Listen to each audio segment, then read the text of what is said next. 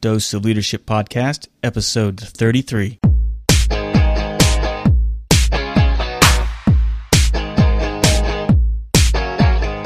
Welcome to another episode of the Dose of Leadership Podcast, the show that brings you inspiring and educational interviews with today's most relevant and motivating leaders.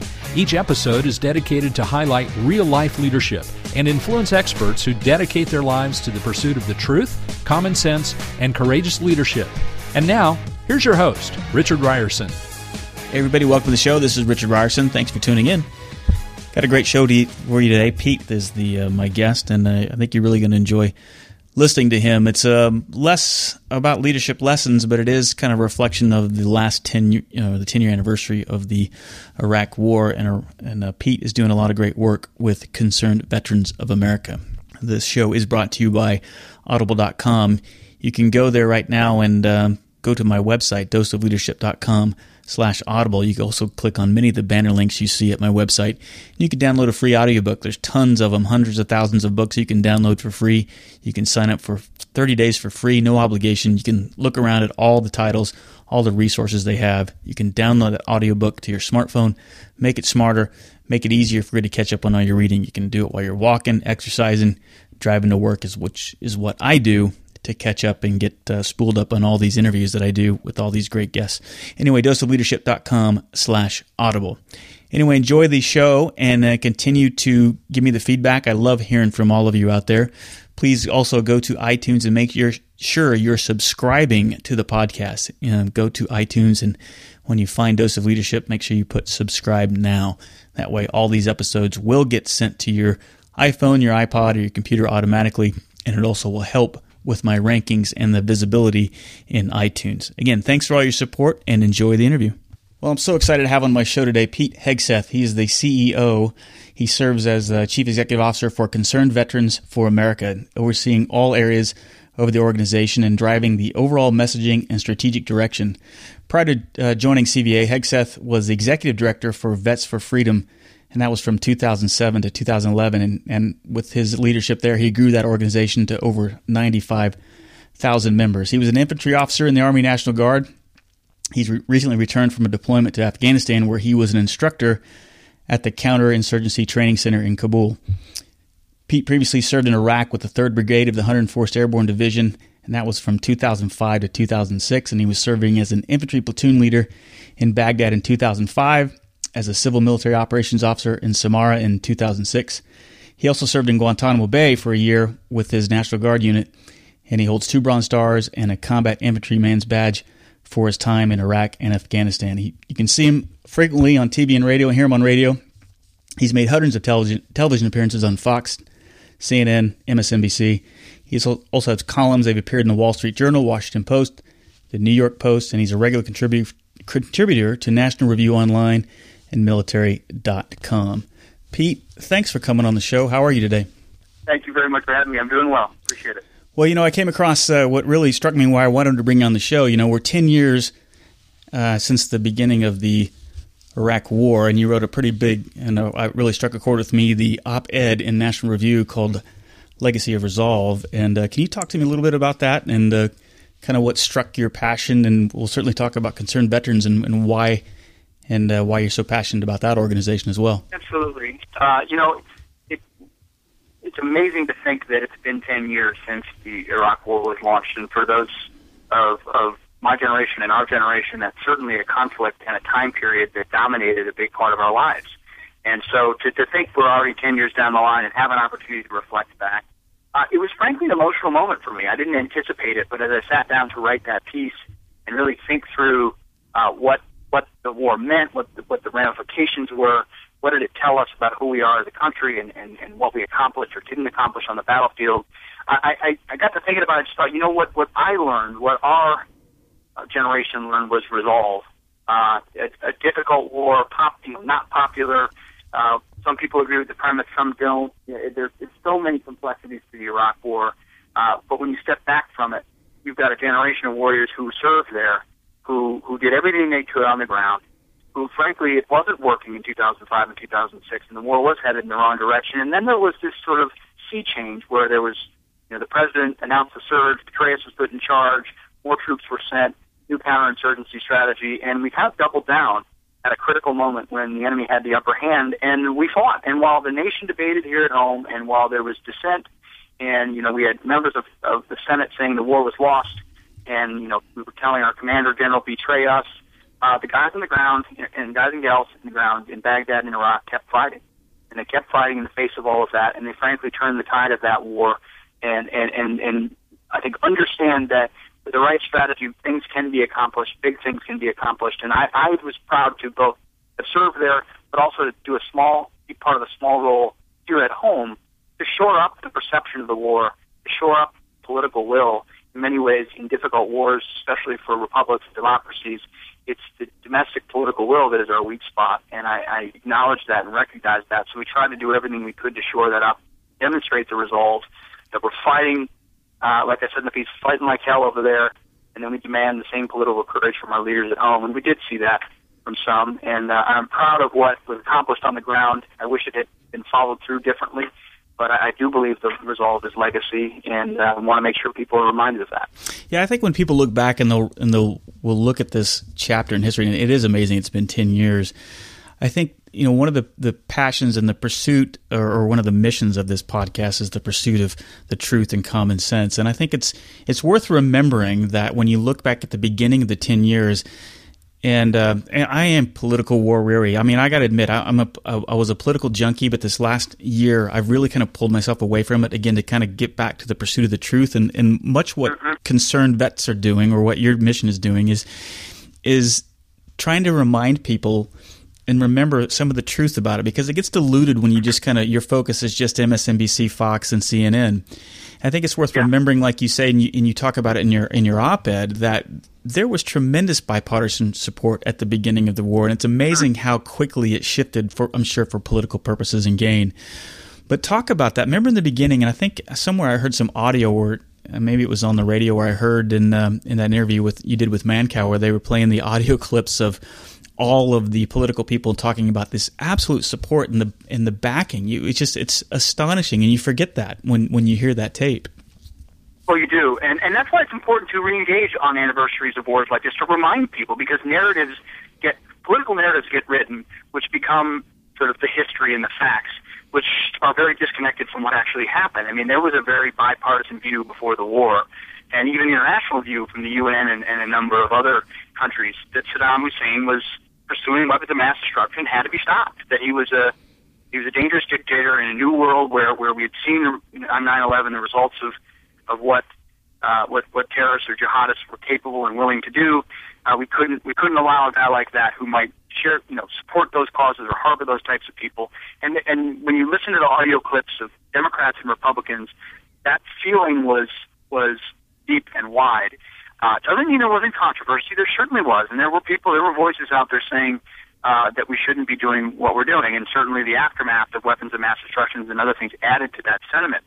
But but we forget uh, how how close we were to 9/11, how much that impacted us, how much that reminded us of, of the dangerous world we live in, and the president was acting based on that premise and belief that it was a new threat that had to be confronted. Uh, so we can have our beliefs in, uh, about was the war worth it, not worth it. Uh, but I don't think we should divorce those from the facts the, at, the, at the time or the beliefs at the time, perspectives at the time about about the Iraq War. And then, and then we should step back and look at what was actually. You can take it piece by piece and look at aspects of the war and pull out you know, what was good, what was bad, what worked, what didn't, and I think draw the appropriate lessons. But so often it gets politicized. So often we get caught up in the cycle. And I was frustrated with the coverage of the 10 year anniversary, too. It was all was it worth it? Was the human cost worth it? Was the cost worth it? And those are important questions to learn from. I certainly learned a lot from that about support and, and influence in the next conflict we get involved in. Uh, but I think it's worth just reflecting, getting the facts right, and reminding ourselves that uh, there are a lot of folks that sacrificed a heck of a lot on a foreign battlefield for our freedom. Yeah, great point. point, and I think it's too true. And and I, again, I don't. I'm with you. I'm less concerned about the debate if it was right or wrong to go. I mean, we went, and the thing that I always like to highlight, and I'm always proud of, and, and it always amazes me, is that you know because of the the the leadership style that our present day military has, and it's been around for a long time. I think the courage, the adaptability, the flexibility, those are the things that always amazes me. You know, regardless of what the political will is or the political fight is back home, when you're actually there and you talk to the folks that were there, it is amazing to me at at the flexibility, the adaptability that that um, is present even today in today's military. Would you agree with that? That's a great point. It's a great point. I mean, because as much as the, domestic political debate affects the warrior, it does. I mean, it, it, you you hear what Congress and the president are saying. You understand if sentiment is shifting one way or another, and it's inevitably going to affect some of your feelings uh, toward, the the war overall. But you know what? Ultimately, the, the soldiers and Marines head is down, and they're they're charging ahead on their mission, their given mission. Not just charging blindly, but as you said, with flexibility, adaptability, with courage, with intelligence, uh, understanding a complex environment that that you know took us a long time to figure out. But the the military we're, we have coming out of these wars, I really push back that it's you know, war weary and broken. No, it's it is battle tested and as smart and as adaptable and flexible as it's ever been. And you know, part of what I'd like to make sure our military does is is, is internalize the lessons that we learn to make sure that you know, we've got a steeper learning curve next time on whatever that next conflict is and whatever form it takes. Uh, but we we got to remember uh, what was done in, in those places, regardless of the political debate, because it was nothing short of, of courageous and incredible. I agree with you. You know, and I think going over some of the numbers too, and I think it's important for people to remember and put it in perspective. I'd kind of forgotten. You know, you get even in as much as I, being a former Marine, and I'm passionate about what happens over there. Mm-hmm. You know, a, a, million and a half people served over there in those ten years. A million and a half. That's a lot. Yep. And out of that million and a half, how many what how many deaths were there? 45, yeah, 40, 40? 4,400, 4,400 plus, and then 33,000 wounded. And then we then there's the names we never hear or think about, which are the contractors. And I think I wrote a piece about a thousand U.S. civilian contractors yeah. also mm-hmm. uh, gave their lives. And it was a it was a, it was a big. I mean, there's undoubtedly a big sacrifice, and and something we we must always seek to remember. Uh, but at the same time, a million and a half Americans, while a big number, is actually is also a very small percentage of the population. It's true. Uh, so it is it is a conflict where you know a lot of people fought really hard, and I think part of the reason opinion is so mixed or uninformed or dispassionate in a sense is that so few people were related to the actual conflict, and it was it was uh, very disconnected from the day to day lives with most Americans. You know, I hate to generalize, but it seems like I've ran into a couple of vets that, and, and I knew a lot of my peers um, were in the first part of the war, and you, um, being a little bit younger than myself, you kind of went into the second half of it. And I mm-hmm. know, I know, when talking to a lot of the folks that were in the first half, they seem a little more cynical than. And it seems like the vets that I run into on the second half are a little more optimistic. And I hate to be general because everybody's yeah. war is a little different. I mean, it's it's it's unique for everybody. But is there a sense from that? I mean, you were there and you saw it firsthand. What is your take on that? There is a little bit of that, yeah. I mean, and this is totally unscientific, but I've been in the veterans community, veterans space for quite some time, and most of the people that um, came out of the war and became anti-war activists uh, were from that early area, early era, 03, 04 when there's no doubt guys were going in uh, without sufficient equipment and, and ill, ill um, a uh, ill-defined mission, and we were denying that insurgency was forming. So there were a lot of things to be cynical about. Um, and when I was there, 2005 to 2006, it was kind of that inflection point where a lot of the worst manifestations of the early part of the war were coming uh, to manifest themselves. And then you, I was in Samarra when the Golden Mosque was bombed, literally that triggered a lot of the sectarian violence around the country. So we saw it start spinning out of control. And then I, I had the chance to go back twice in 2008 as an embedded reporter with National Review. I went back to where I had served in both Baghdad and Samarra and was able to see, you know, firsthand walking streets that we literally couldn't drive, uh, you know, two years ago. And because the population had flipped, the strategy had been successful, the surge had had the desired impact, the, the, the, people on the ground had realized that they didn't want to embrace what Al Qaeda was selling or, or the other radical elements were selling. So you see it firsthand, you see the transformation, and it, it, it, it strips away a lot of the cynicism that you have when you're there and you see it not working. Um, so it, I, the point is well taken. It is obviously an overgeneralization. There are a lot of people who served early on in the war and re- remain steadfast supporters. One of them is Wade Zirkle, who, who founded Vets for Freedom.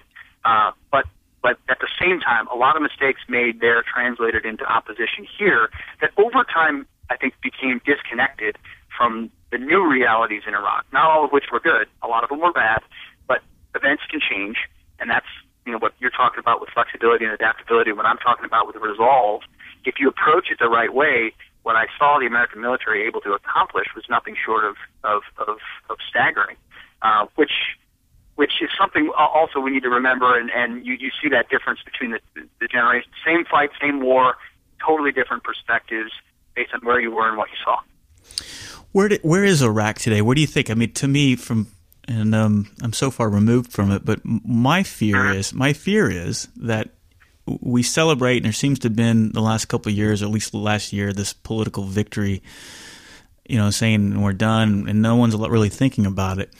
And and, and I, it, what was it last week? I saw of all people Bill Maher, which I am not a huge fan of, and he um, readily admitted on his show that he thought, "Wow, you know, maybe you know Iraq is a country now. Maybe maybe it was worth it going there." I, I mean, I'm paraphrasing what he said. I don't know. Did you see mm-hmm. that? Did you see mm-hmm. that comment that he made? I did see that. I did see that, and and uh, it's it's a really interesting thing to think about. I, I it, in one sense, I you know obviously I appreciate any decent word that Bill Maher would say about the Iraq War, and it certainly is an indicator of a change. And if you look at Iraq vis-a-vis some of these countries that are in the midst of turmoil during what some dub the Arab Spring or the Arab Nightmare or whatever you want to call it, uh, you know, you look at Iraq and it's a different, it's in a different state. At the same time, you also look at look at recent news about Iran uh, and Syria and Secretary Kerry being in Iraq talking to Mal- Prime Minister Maliki about preventing Iranian flights from going over Iraqi airspace over to fuel the Assad regime in Syria. And our Secretary of State goes to Baghdad and can't get those even that type of a concession or agreement because we never finished the Iraq War properly. What I said in the piece is, you know, we won the war, but we lost the peace, and we we never we this president and this administration was so wedded to ending the war. It was never about you know um, consolidating the gains that we made, tough, hard-fought gains we made into a status of forces agreement or a long-term agreement, where we at least maintain a presence and maintain influence to make sure that you know the post-American future in Iraq is one where there's a stable and good relationship between our two countries. This administration has not valued that, and because of it, we can't even get a simple uh, you know, a simple thing like preventing more weapons going from Iran into Syria to fuel that uh, that civil war that's going on over there. So I, it, for I know for vets of our generation, it's pretty frustrating to watch um, both a, a, a piece sort of get slip away because we weren't focused on it. But I also look at Iraq today and say, hey, there's hope for that country. It's, it's tough. There's a lot of problems there, political problems mostly. Um, but it's, uh, not, no one could tell you. I have no idea five years down the line what Iraq would look like, but it will tell us a lot about you know, what true impact America really had there.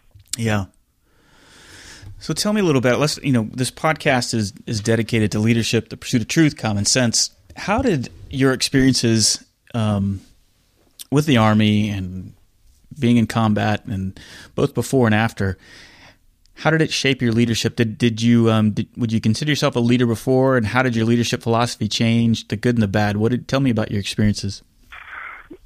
Sure. I mean, it, it of course it fortified me with with attributes and principles that that you that, that are applicable to leadership, and they, they pounded in you, and you know that uh, better than I do. Uh, it, it, it equips you with ways of looking at the world, with organizing, with motivation that you otherwise would have to discover on your own over time through any other number of sources.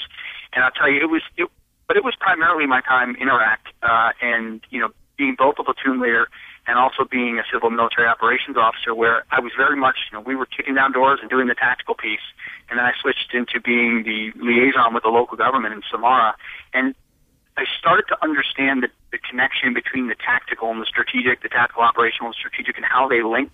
And sometimes the strategic will be stay in its realm, and the tactical stays very tactical. And if the two aren't linked or synced, uh, you don't have you don't have much going for you, or you have a lot of misunderstanding and deception about what's really going on.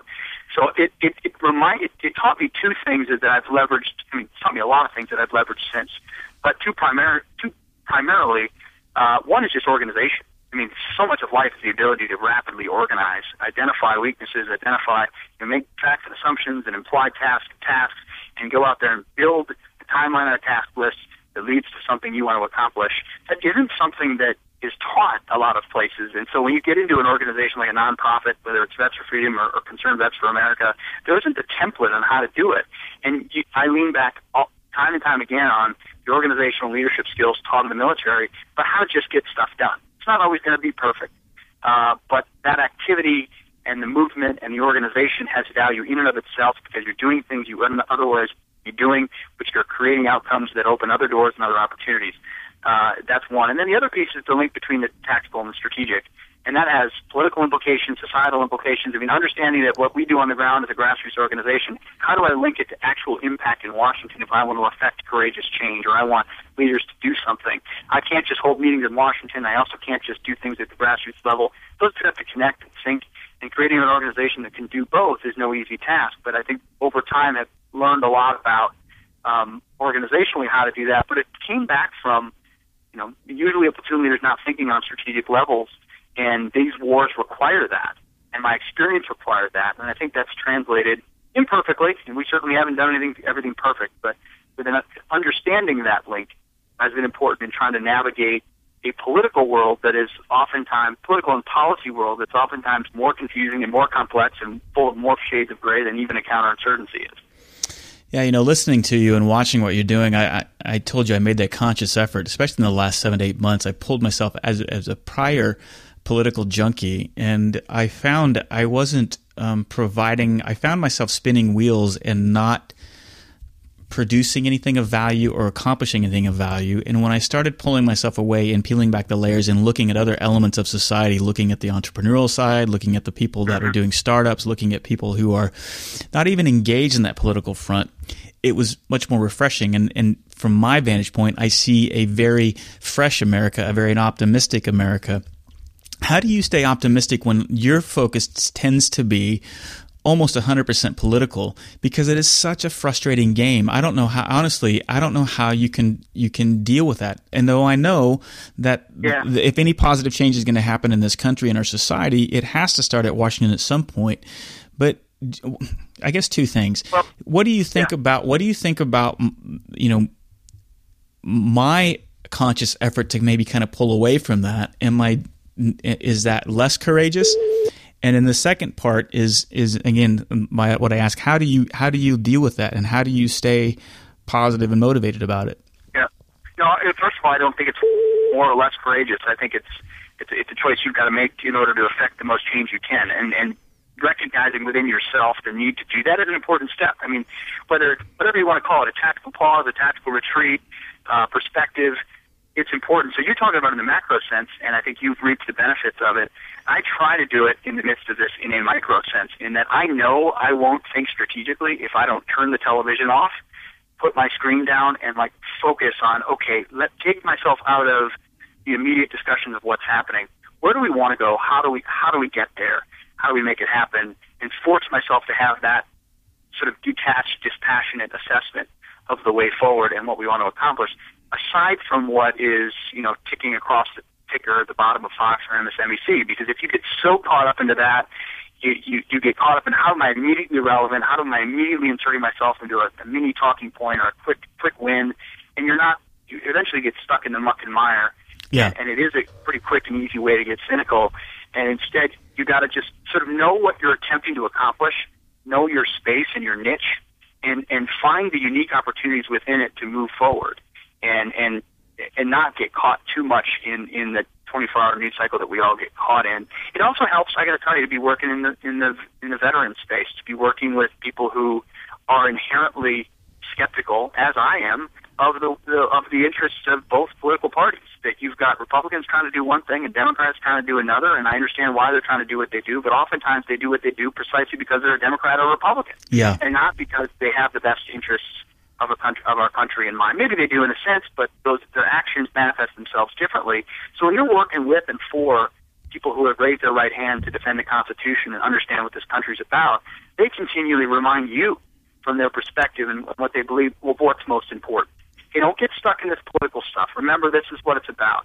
And and so that does center me and reorient me uh, just in the nature of the work that we do because it can't just be, yeah, we're in the political realm, but if we try to play politics and be political, we we couldn't succeed. We can't compete with these polit- political animals and operatives that are you know calculating every single move. We have to be true to what we believe and what we know to be true, and put forward credible messengers that are living what they believe, and then move the narrative in our direction and and have a long term perspective, understanding the need to win at the tactical level and the operational level here and there. So I, I don't take issue at all with with take, having that perspective. I think it's critically important and whether you do it on a day-to-day basis, weekly basis, or for a number of months, I mean, it's something you got to do.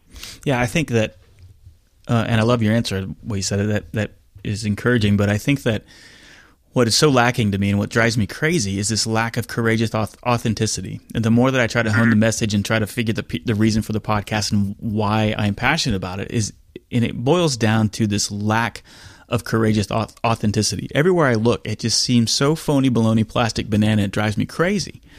And mm-hmm. and but then when I do it, like I said, when I peel the layers back, when I look at you know, and that's when I'm, you know, that's how I found concerned vets. That's how I found um, all these things, these guests and these amazing entrepreneurs and these startups. That's what keeps me motivated and keeps me keeps me excited. But I tell you, I, I am very fearful um, the direction of the country. And I'm not trying to turn this into a, a, political talk show, but I'm just saying it, it scares me. And I think there's so many other people that are scared too. And I think when I look at myself and say, why am I pulling myself back? Is it because it's so overwhelming and it's all going to, you know, as Seth Godin had said, I don't know if you ever follow him, he says, that's all going to melt eventually anyway. and I think at some point he's right, but um, I just hope it's not within our lifetime. I guess that's what I'm concerned about. And so, yeah, well, you're you're a concerned veteran for America, like me. I mean, at at the, at the end of the day, the stance I take though is if if if we don't engage, then who? Then who will? Yeah, great point. And, and I think we at some point you got to just the, the day. It is about the day to day fight. It is about but keeping perspective within that day to day fight. Uh, you know, when you talk about Washington in particular, Washington's about incentives. Uh, so many of these members and others don't have you know, they've got incentive to go along with the game, go along with the way things have been done, because that's who writes the checks or backs them up or provides the political cover. And from our perspective, we're saying no. Let's let's pursue, let's create a different set of incentives. Let's create a set of incentives where it, it win it's a win for them to be courageous on tough issues. And so we've started by reaching out to vets members of Congress, mostly post 9/11 vets, but vets of all generations, and, and sitting down with them in their offices and saying, "Hey, we're not here to ask for anything. I don't want any money. I don't want a benefit. I don't want a carve out. Out. I want you to fight for the fiscal solvency of my of my nation. I want you to maintain the strongest military in the world. I want you to address this debt and the spending crisis that we have, and all these critical issues that are manifesting themselves that you have a powerful voice in. And I want to be a partner with you on that. And when you step forward courageously, we're going to have your back. And, and again, not because we have, want to carve out or we want anything. We want because we want we want courageous people to start being courageous. And and we don't care what you're. And you you can I mean, the re- reaction, the feedback we get is just amazing. There's a thirst for it because no one ever walks in. We're not special, but no one ever walks into offices and says that. They usually say, "Well, this is what this is why what I have is so critically important, and I need you to defend it to the detriment of this. And if you do, I'm going to write you a big fat check." Yeah. Instead, we're saying, "No, we're a bunch of vets that are behind you because we believe in the future of our nation, and you do too. And if you step out, we're going to back you up, and we're going to elevate your voice and make you more significant in the conversation because it behooves us to do so." And it's imperfect. We're, we're figuring it out over time. But I think people are starting to react to it, and we've already seen some changes in the conversation from vets on the Hill and across the country who are like, okay, um, m- maybe one small part of the cavalry is arriving here that can help us uh, stick our neck out on tough and contentious issues at a difficult time. It's it's only one piece of the wheel, there's so much more left to be done, but uh, you know, I, I, feel like we're starting to make a small dent, and we're just going to keep going at it. You said something that really struck me, and and, and I would agree with you. And in, in, my wheelhouse and what I've seen, and when I do my public speaking and I talk, and I talk about the the courageous authenticity, the and that, and in fact, I end my presentation in talking about courage. And you're right. There is a thirst out there. There's a thirst out there for for leaders to be courageous, for to be courageous in our own personal lives, and really understanding what what courageous means. I think when we hear that word courage, sometimes we think, oh, it's those larger than life, you know, life or death type scenarios. But being mm-hmm. courageous is, you know, if there's any act. I mean, if you do, if you simply do the right thing and you act on your gut and you act on your belief and your in your your common sense core belief and you act on that regardless of what the policy, the regulation, the process or you know the the pop the the popular will says, you're Yeah. acting in courage. And that is so lacking in so many aspects of all of our lives, both personal, professional, political. Everywhere you see, there's just this huge vacuum of courageous action. And, and they're Yeah. little acts. I mean, it, it can be as simple as you saying grace at your meal with your family. You've never done that before. It's, it, it can be, you know, um, speaking up at, at your board meeting and, and defending what's right. I mean, there's so many aspects of courage, and um, I don't know. What, what do you what do you think No, about you know, that? no, I think that's. I mean, what came the phrase that came to me to mind when you were talking about that was I remember the phrase "random acts of kindness." It's kind of random acts of courage. It's reminding people that, and they're not random because you really got to think them through. But that in a day, it's a really it's a really important point because I I think we we divorce the word courage from from our daily lives and we we assign it to specific moments or heroic acts, and instead what it takes to do that right thing behind closed doors uh, is is is no small measure. And, and but to take the example I was talking about, when we're talking in these hill offices, they're agreeing with us Mhm. about what needs to be done. The courage is when you step outside that office in front of a microphone and say the same thing Yeah, uh, and you know you're going to take the political heat for it. And we know problem is men are not angels, and and the incentive in politics is not for political courage; it's to survive you know, and advance. And so, if we can both induce courage in small doses when we can get it out there, and then otherwise create incentives to do the right thing. Maybe it's not immediately acting courageously, but do the right thing. We'll back you up. Still takes some measure of courage to do that because you're going to take heat from somebody else for doing you know, you, you don't you don't know you're do, you know you're doing something right when someone's criticizing you for it, and and the problem is politicians don't want to be criticized uh, in in in that way. So uh, it's a great point, and I and I'm glad you're you're pounding that home because each one of us, if we're if we're honest with ourselves each day, has an opportunity to make courageous choices or not, and uh, and then it, and at the end of the day, that makes all the difference. Well, what what's next for Concerned Vets, and, and where can my listeners find you and find out more about Concerned Vets for America? Yeah. Um, you can go to concernedveteransforamerica.org uh, or on our Facebook page. We've got about 128,000 followers there. It's it's Concerned Vets for America. You just type it into Facebook, and you can link up to volunteer to join our email list. We send out a morning email called the Morning Frago, which has all the critical, you know, what we deem to be the best articles of the day um, from the, you know vet foreign policy, defense, economic perspective. Uh, and you know what, what are we doing? We're trying to we are trying to build an organization of veterans advocates, courageous veterans advocates who can be involved in the, in the discussion. We just fundamentally believe that service doesn't stop when you take off the uniform, and that there's a thirst and a need for a group out there that's going to be actively engaged on the issues of the day, and is going to organize in a smart, concerted fashion uh, in the field and in Washington to have the impact to leverage, to, to, to impact policy discussions, to impact debates, impact critical things that matter not just to veterans and not just to the military, but to our entire country, acknowledging that our debt is a national security threat, that our spending is out of control, that uh, you know jobs and unemployment rates are manifestations of certain actions in, in Washington uh, that have been more prevalent, you might say, under this administration than others. And so you, we're trying to move that, advance that conversation down the road in the media, in the policy discussion, but more so at the grassroots level. Guys talking to guys, gals talking to guys, gals, sharing their stories and talking about what it means to serve this country and continue to, and then training them to be advocates, training them to write op-eds, training them to to uh, to, to to articulate these issues, to pound the pound the pavement when they're when they're passionate about something and, and affect change. So if if you if you're out there and listening to this and you're a veteran or not even a veteran or military family member or someone who just wants to affect change, we'd love to have you jump on board with us. We're not going anywhere. We're we're building for the long haul, uh, but not building to get cozy. That's an important differentiator. There are a lot of groups that build to get cozy on K Street in Washington.